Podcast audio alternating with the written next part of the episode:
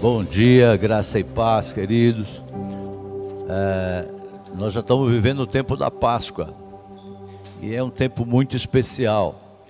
E como já vem nesse tempo especial, hoje o Senhor já nos abençoa com alguém que nós amamos muito, amigo, pastor, é, psicólogo nosso, terapeuta nosso.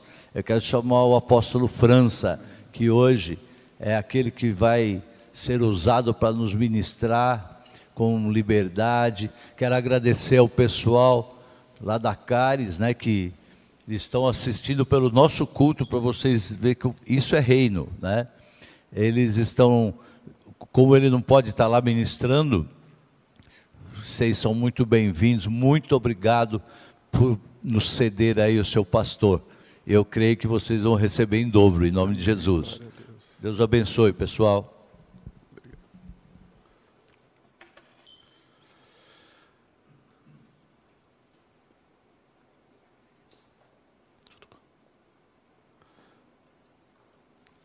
Graça e paz. É uma, uma honra poder estar aqui com, com o pessoal da Plenitude Cristã, rever pessoalmente o apóstolo Paulo Martins. Confesso que me deu uma vontade de dar um abraço forte nele quando eu o vi, mas ficou só no soquinho mesmo. PH também. É, todos vocês desta comunidade fazem, fazem parte de alguma forma é, da minha família, da minha história ministerial. E eu fui convidado pelo PH para trazer uma ministração esta manhã e me senti bastante honrado para falar sobre um tema que, que nos traz uma segurança muito grande do que Deus já realizou nas nossas vidas e, o, e a proposta que Ele tem para todos aqueles que se sentem é, distantes, daqueles que se sentem desistidos, aprisionados nas suas almas. Deus tem uma palavra de vida, Deus tem uma palavra de restituição, de renascimento para a tua vida. Eu quero ler um texto com vocês é, para dar base ao tema da nossa ministração, que é Cristo, nossa Páscoa. Uh, eu, eu tenho 30 e, 36 anos de ministério pastoral, melhor, 32 anos de ministério pastoral. E confesso que já ministrei ao longo desses anos muito sobre este tema.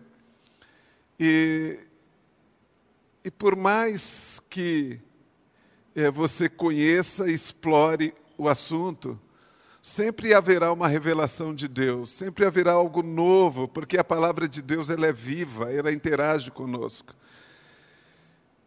E eu falei, deixa eu buscar alguns temas que eu já abordei no meu arquivo uh, uh, na minha internet. E aí eu olho todos aqueles textos, né, uh, aquela organização para dar fundamento a um tema.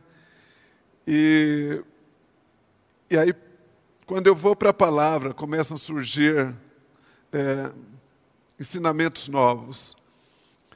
Então eu quero compartilhar o que Deus ministrou no meu coração nesses dias. Deus tem uma palavra de vida para você.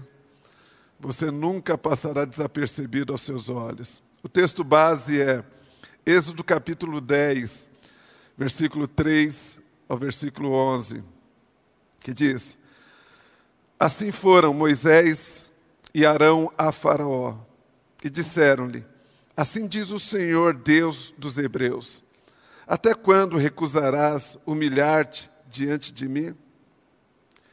Deixa ir o meu povo para que me sirvas. Porque se ainda recusares deixar ir o meu povo, eis que trarei amanhã gafanhotos aos teus termos, e cobrirão a face da terra, de modo que não se poderá ver a terra, e eles comerão o restante que escapou, o que vos ficou da saraiva. Também comerão toda a árvore que vos cresce no campo.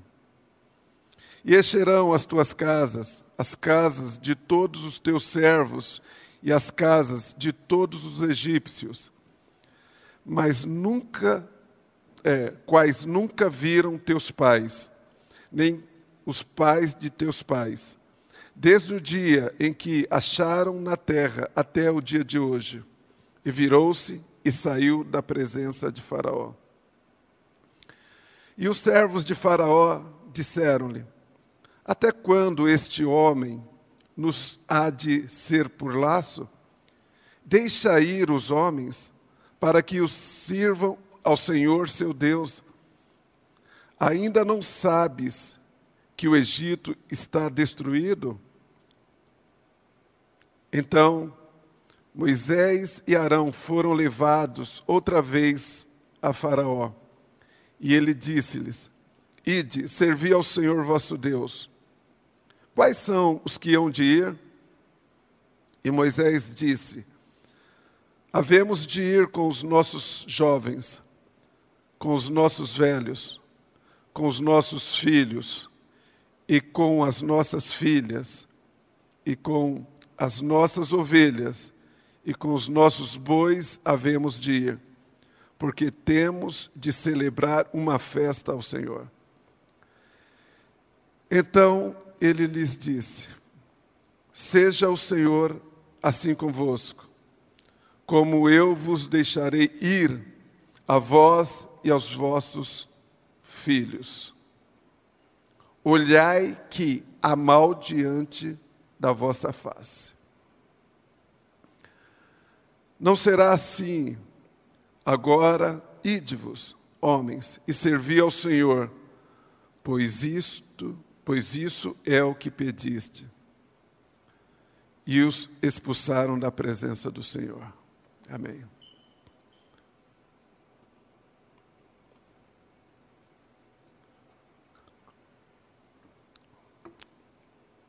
Glória a Deus. Fazer uma pequena oração. Senhor Deus e Pai, quero te agradecer pela leitura desta palavra, Senhor. Quero pedir que o teu Espírito Santo possa nos acessar e que nada, Senhor, nenhum ruído de preocupação, de dispersão, possa nos impedir nesta manhã de sermos acessados pela tua palavra.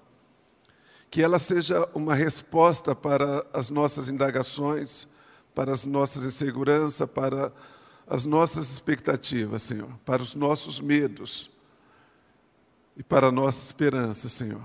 Que a tua palavra possa quebrar qualquer tipo de sofisma na mente, qualquer tipo de fortaleza, que ela cumpra o papel para o qual ela for enviada nesta manhã. Em nome de Jesus. Amém. Queridos, este é um trecho das muitas conversas que Moisés teve com Faraó. E, e pela oitava vez ele comparece em obediência ao Senhor diante de Faraó para fazer, para entregar uma mensagem de Deus. É, e, e para apresentar a Faraó um pedido, é, especialmente de Deus, que diz: Deixa ir o meu povo para que me sirvas. Eu fico imaginando é, o coração de Faraó diante da ousadia de um líder é, chamado Moisés, que, mesmo diante de tanta resistência, e, e, e Moisés, diante de uma aparente grandeza de poder, é, Moisés não se intimidou. Não se intimidou não porque ele, ele se sentia uma pessoa autossuficiente, mas Moisés teve uma experiência tão real com Deus de transformação que ele tinha convicção que falava em nome de Deus. Então, pela oitava vez, Moisés comparece e entrega esta mensagem: Deixa o meu povo ir, diz o Senhor. E, e pela oitava vez, Faraó se mostrou resistente a esse pedido do Senhor. É, o versículo 7 diz o seguinte: E os servos de Faraó disseram-lhe: Até quando este homem nos há de ser por laço? Ou seja, eles já haviam enfrentado é, sete pragas terríveis, sete pragas que destruíram e humilharam todos os símbolos apreciados e venerados é, por todo o império egito. Todos. Então Deus quebrou, Deus humilhou todos os símbolos, todos os ícones né, de, de veneração, de admiração que aquele povo tinha. Então Deus é, tentou de todas as formas convencê-los é, a deixar o seu povo ir.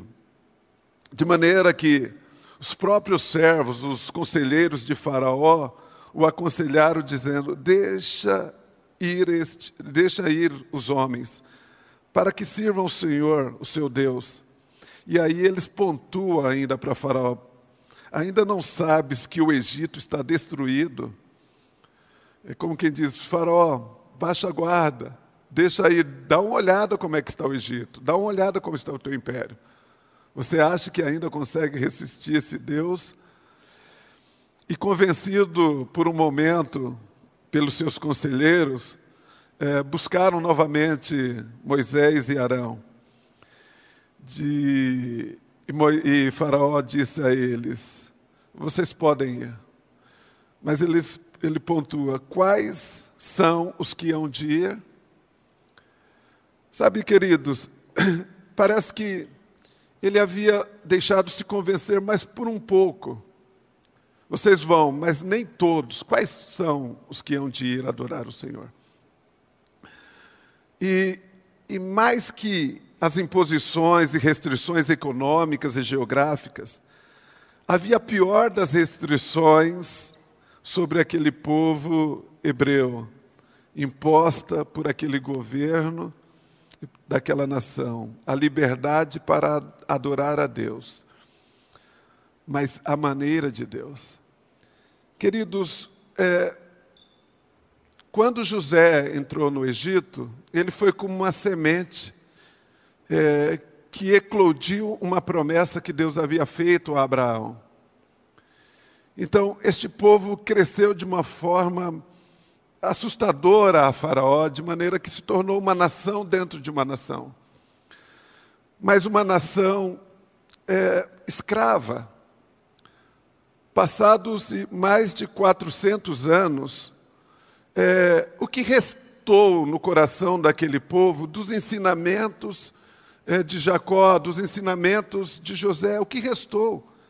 Eu penso que aquele império, aquele governo, tirou tudo que havia daquele povo, tirou uma identidade, tirou os sonhos, é, inoculou uma cultura pagã naquele povo. Eles perderam tudo. Eles eram escravos, mas tinham uma sensação de liberdade. Porque eles tinham casas, eles tinham gados, eles tinham um bairro. Então, havia uma sensação de liberdade, porém havia uma, um governo tirano que, que limitava a liberdade. Penso que não havia uma, uma privação total de, de religiosa para que impedisse aquele povo de adorar uma divindade. Mas se havia alguma liberdade, era uma liberdade velada e limitada pelo governo. É possível perceber isso na fala de Faraó quando ele pergunta quais são os que hão de ir. Ou seja, vocês vão adorar, mas nem todos vão sair. Então havia uma privação, né, as piores, de adorar a Deus à maneira de Deus. É, no lugar em que Deus é, desejasse ser adorado. E Moisés responde: haveremos de ir todos, jovens, adultos, velhos, crianças, os animais, todos hão de ir porque nós prestaremos um culto de celebração ao Senhor. E aí, mesmo diante desses argumentos, ou melhor, dessas explicações de quem iria para adorar, Faraó permite, mas faz a, segunda, a seguinte adversão, a, advertência: olhai que há mal diante da vossa face. É, essa, essa regência espiritual que, que de alguma forma influenciava a Faraó, tentou de alguma forma limitar é, essa saída para adorar o Senhor. Como quem diz, mas fique atento, porque há um mal diante da vossa face. Sabe, queridos, é, para uma nação é, escrava, tinha uma mente escrava, sentiam como escravos, sonhavam como escravos, eles não tinham noção de liberdade, nunca foram livres. Tanto que Deus precisou levantar alguém é, e levar para o palácio, para que este né, pudesse ter uma visão real sobre a condição daquele povo. E, e eles tinham uma mente tão escrava, estavam tão, tão passivo à escravidão, é, sujeitos ou, ou, abertos a receber aquilo que, que, o, que Faraó tinha para oferecer-lhes. Quando Moisés um dia saiu do seu palácio para supervisionar as construções, ele observou que tinha um, um egípcio que estava judiando, ou melhor, estou usando até um termo que foi apropriado do Holocausto, estava castigando um hebreu. Né? Eu, ia usar o termo judiar, né? que surgiu depois do Holocausto. E e Moisés, ele, ele, ele ficou chateado, ele ficou irado com aquilo. Ele, ele tomou a dor daquele hebreu que estava sendo castigado, chicoteado. E ele comprou aquela briga, ele enfrentou aquele egípcio, brigou com ele. Não sei se intencionalmente ou acidentalmente, no decorrer da briga, acontece que o egípcio acabou morrendo. E E alguns dos hebreus que estavam ali ficaram indignados com a ação é, de Moisés, que se dispôs a libertá-los, a protegê-los.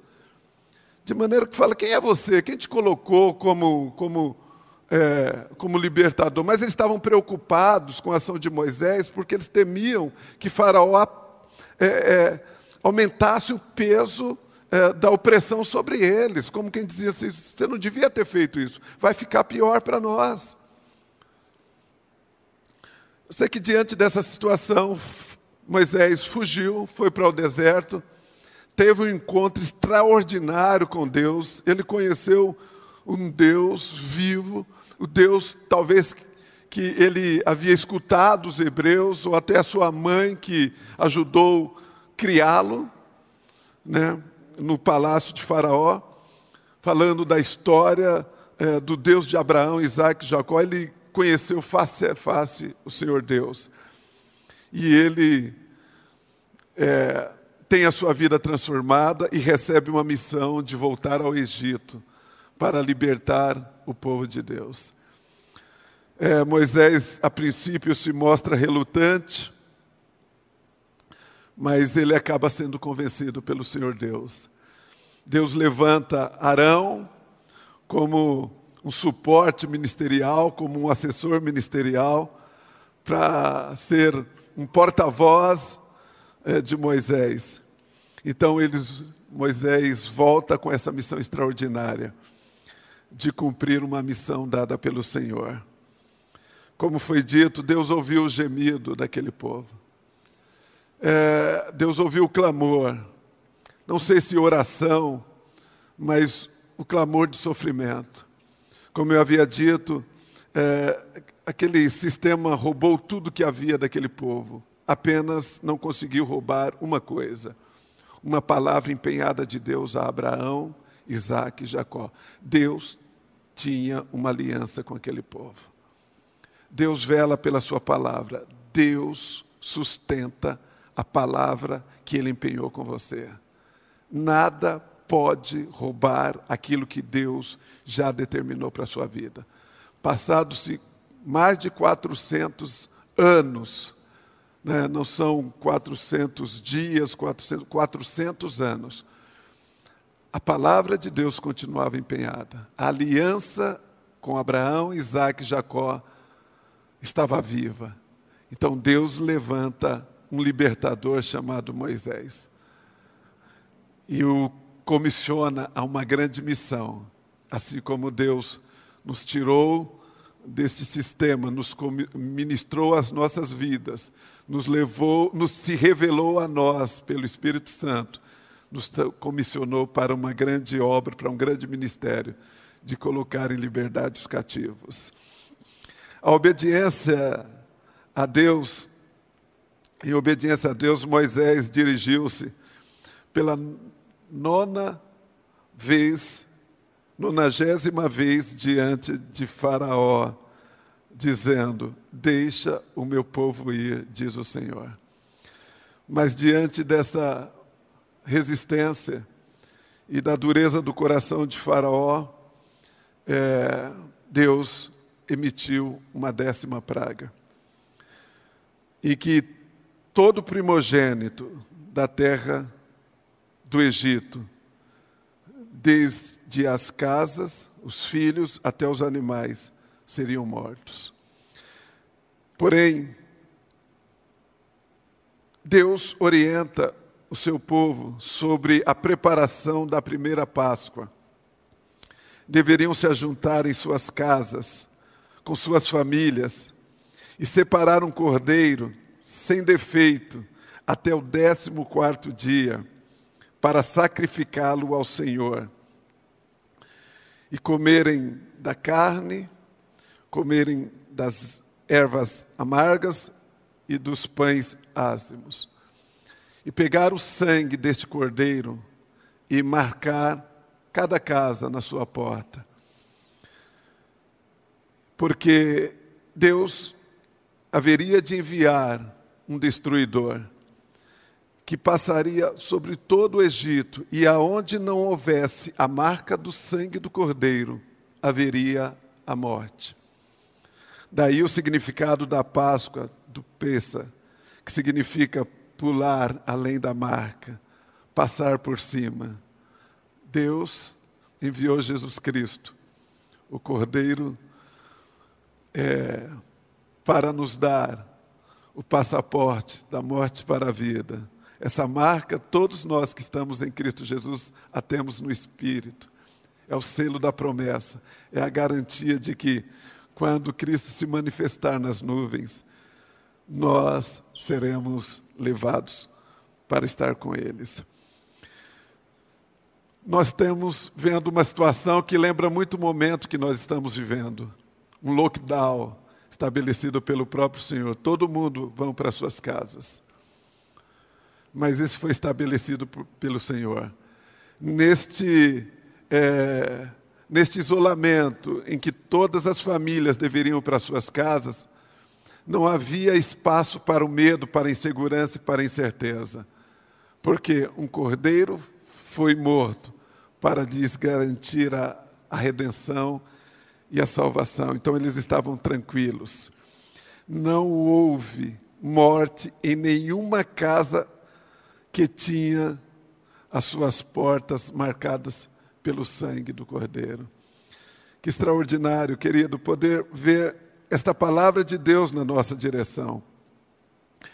E quando nós, assim como Deus levantou um libertador, porque o Senhor viu que o seu povo estava subjugado a uma escravidão opressora, doentia, perversa, e, e ele viu que, mesmo que se o povo manifestasse o desejo de sair daquela condição, ele, ele, o povo não conseguiria sair.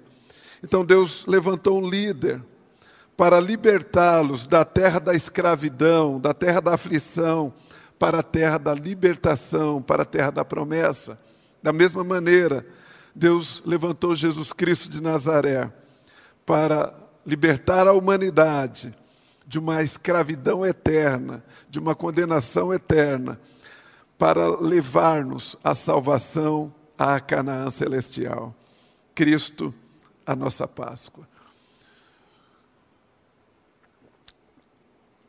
A Páscoa, ela, ela serve para nós cristãos como um memorial que nos afirma de que o que Cristo fez está feito, de que o que ele estabeleceu está estabelecido.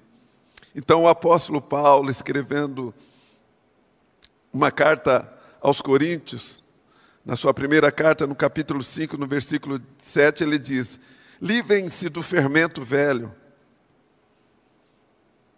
ou seja, de tudo aquilo que é engano, de toda mentira, de tudo aquilo que corrompe, livrem-se do fermento velho, para que sejam a vossa, para que sejam é, massa nova e sem fermento, como realmente são. Queridos, uma das é, obras perceptíveis na vida daquele que foi transformado por Jesus é que, de alguma forma, ele ele se desfez de todo o fardo, é, é, de todo o rótulo que o sistema colocou sobre ele. Nós vivemos num mundo em que há uma crise de identidade, as pessoas quase já não sabem quem são. É, vivem de uma certa forma sempre tentando atender às expectativas sociais, sempre tentando atender à demanda é, imposta por um sistema de maneira que a pessoa acaba se despersonalizando. Há uma aparente, uma aparente liberdade, porém o que se percebe há uma escravidão da vontade, aonde você tem que atender à vontade fora de você. Então o apóstolo Paulo diz: é, livrem-se do fermento, né, do fermento velho, de todo engano, de toda mentira você já não precisa mais viver uma farsa para que seja massa nova, sem fermento, sem nada que te corrompa, sem nada que te despersonalize, você tem a oportunidade de ser livre. Como realmente são, olha que coisa extraordinária, isso me fez é, pensar quando Moisés perguntou a Deus, dizendo: Se me perguntarem quem me enviou, é que nome eu dou? E Deus diz: diga que o eu sou te enviou. O eu sou te enviou. Deus, ele nenhum nome o comporta, nenhum nome, ele é quem ele é. E, e esse mundo acaba nos roubando a nossa identidade, roubando a nossa liberdade interna. Mas o que propõe Cristo é o seguinte: vocês serão libertos vocês não precisarão usar mais, nem, mais nenhuma máscara social. Vocês não dependerão mais da avaliação do outro, do que o outro pode pensar ao seu respeito. Vocês simplesmente é, se sentirão seguros e estarão sempre preocupados com o que o Pai pensa de vocês. Pois Cristo, pois Cristo, nosso Cordeiro Pascal, foi sacrificado Assim que, pelo sangue do cordeiro morto, os israelitas foram protegidos dos protegidos da condenação à morte executada contra todos os primogênitos egípcios, Deus ordenou o sinal do sangue.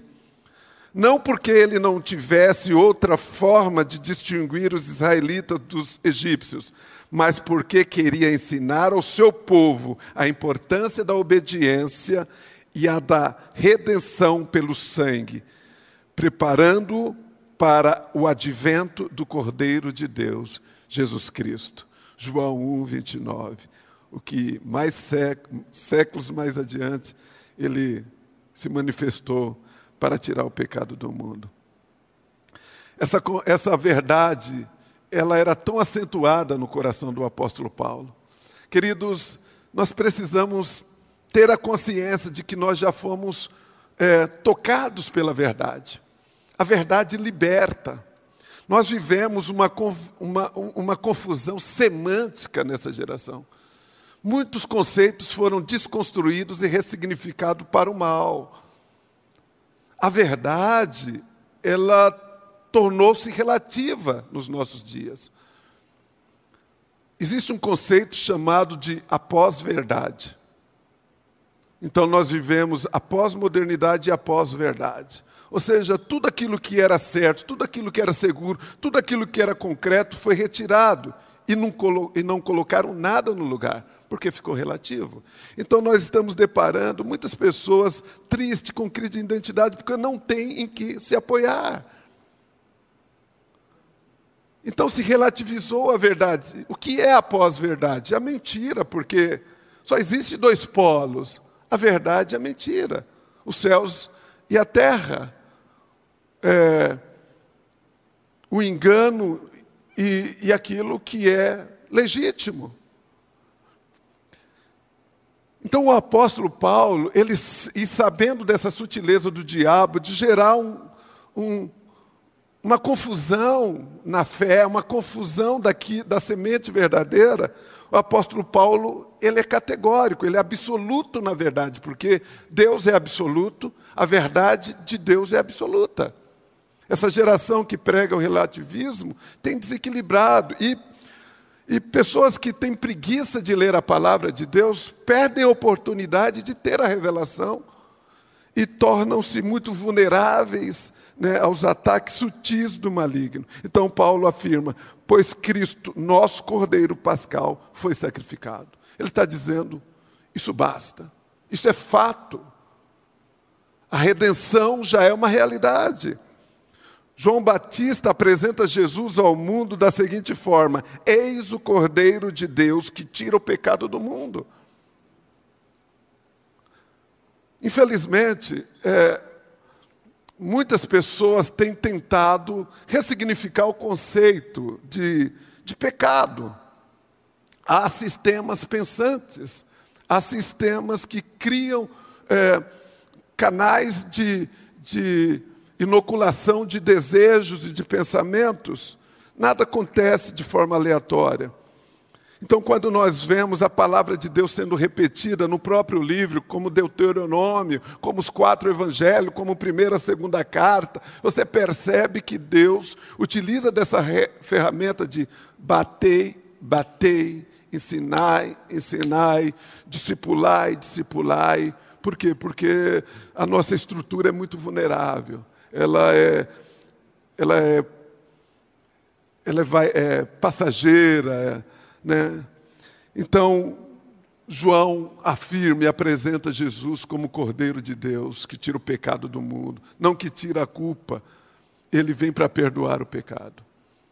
Às vezes buscam-se atendimento nas clínicas, tentando é, encontrar uma ferramenta na psicoterapia que alivia a culpa sem arrependimento e, e abstenção da prática pecaminosa.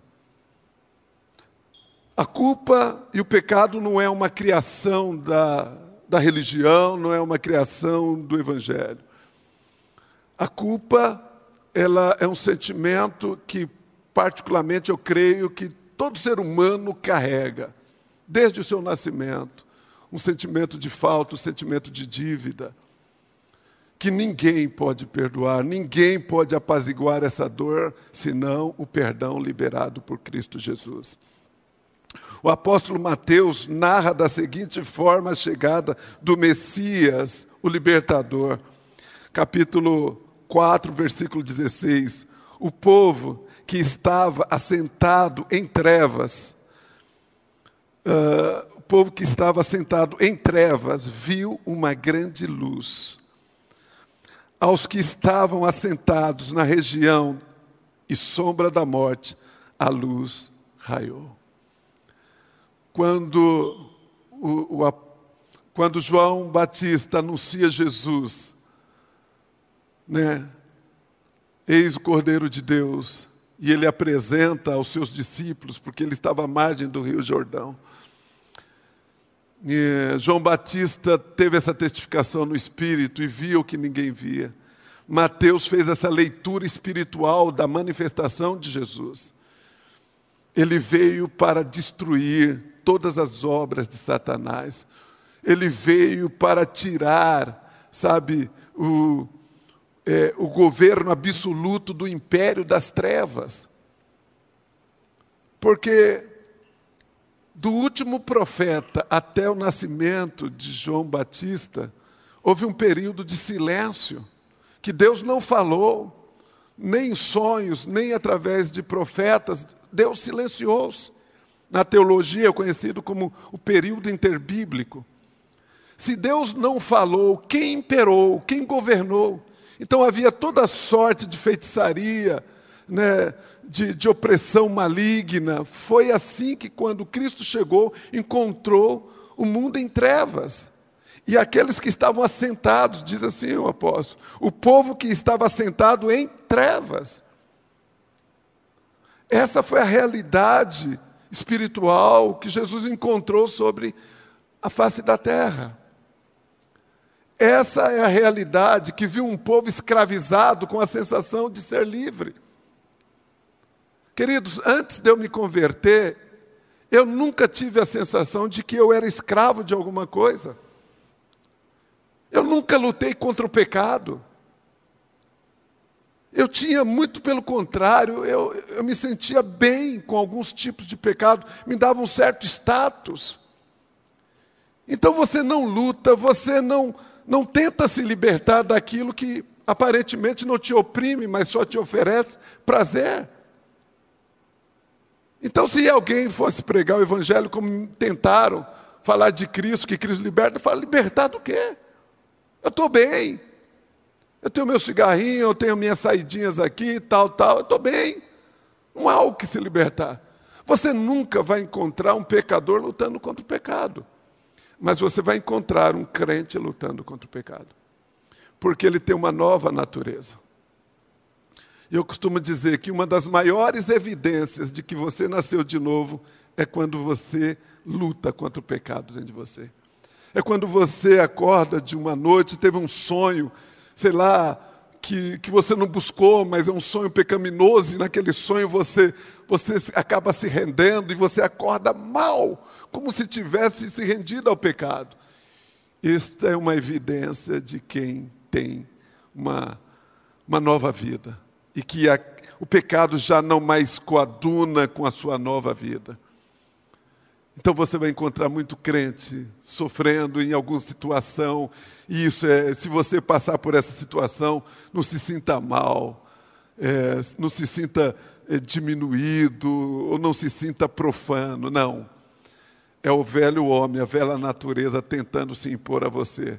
Mas certamente, quando ela tenta se impor, ela encontra o Espírito Santo dentro de você, que te ajuda, que te fortalece, e você diz não ao pecado.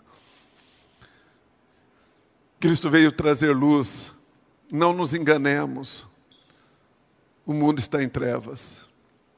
Tem tantas coisas chocantes acontecendo ao nosso derredor tantas situações que alguns anos atrás eram inimagináveis, mas nós estamos deparando toda essa situação. Mas, por incrível que pareça, existe uma paz no nosso coração que nos tranquiliza, que é a paz que excede todo entendimento. Estamos não apenas no isolamento, nós estamos no esconderijo do Altíssimo. Mil cairão ao teu lado, dez mil à tua direita, mas você não será atingido, porque tem a marca do sangue do Cordeiro. Amém? Glória a Deus. A Páscoa traz dois significados: libertação e renascimento. Jesus pode nos libertar de situações limitantes. Lucas capítulo 13, versículo 10 ao 13, diz o seguinte: E ensinava no sábado, numa das sinagogas, e eis que estava ali uma mulher que tinha um espírito de enfermidade. Havia já 18 anos e andava curvada e não podia, de modo algum, endireitar-se. E vendo-a, Jesus chamou-a a si e disse-lhe: Mulher, estás livre da tua enfermidade. E pôs as mãos sobre ela e logo endireitou-se e glorificava a Deus. Interessante que, diante deste milagre, é, logo em seguida, alguns religiosos presentes questionaram é, sobre a licitude de operar um milagre no dia de sábado. Ao que Jesus responde: E não convinha soltar desta prisão no dia de sábado esta filha de Abraão, a qual há 18 anos Satanás tinha presa? Então, Jesus pode nos perdoar e nos libertar de toda limitação. Eu quero pedir que você entenda esse momento. Deus nos liberta, Deus nos restaura. Jesus nos liberta de toda vontade que às vezes não nos permite romper com o jugo que há sobre as nossas vidas. Pois, diz João, se pois o Filho vos libertar, verdadeiramente sereis livres. Esta é a palavra do Senhor para os nossos corações. Jesus, nossa Páscoa. Como a palavra de Deus, o apóstolo Paulo insiste em nos convencer que nós somos verdadeiramente livres. Nada fora de nós pode nos tocar sem a permissão do Senhor Jesus. Que o Espírito do Senhor cele esta palavra no teu coração e que você, de uma vez por toda, fique em paz aí no seu lugar sabendo que Deus está com os olhos voltados para a sua vida. Que a graça do Senhor Jesus, o amor de Deus Pai, a consolação do Espírito Santo assente-se no seu coração e te dê a bênção. Em nome de Jesus. Amém. Graças a Deus.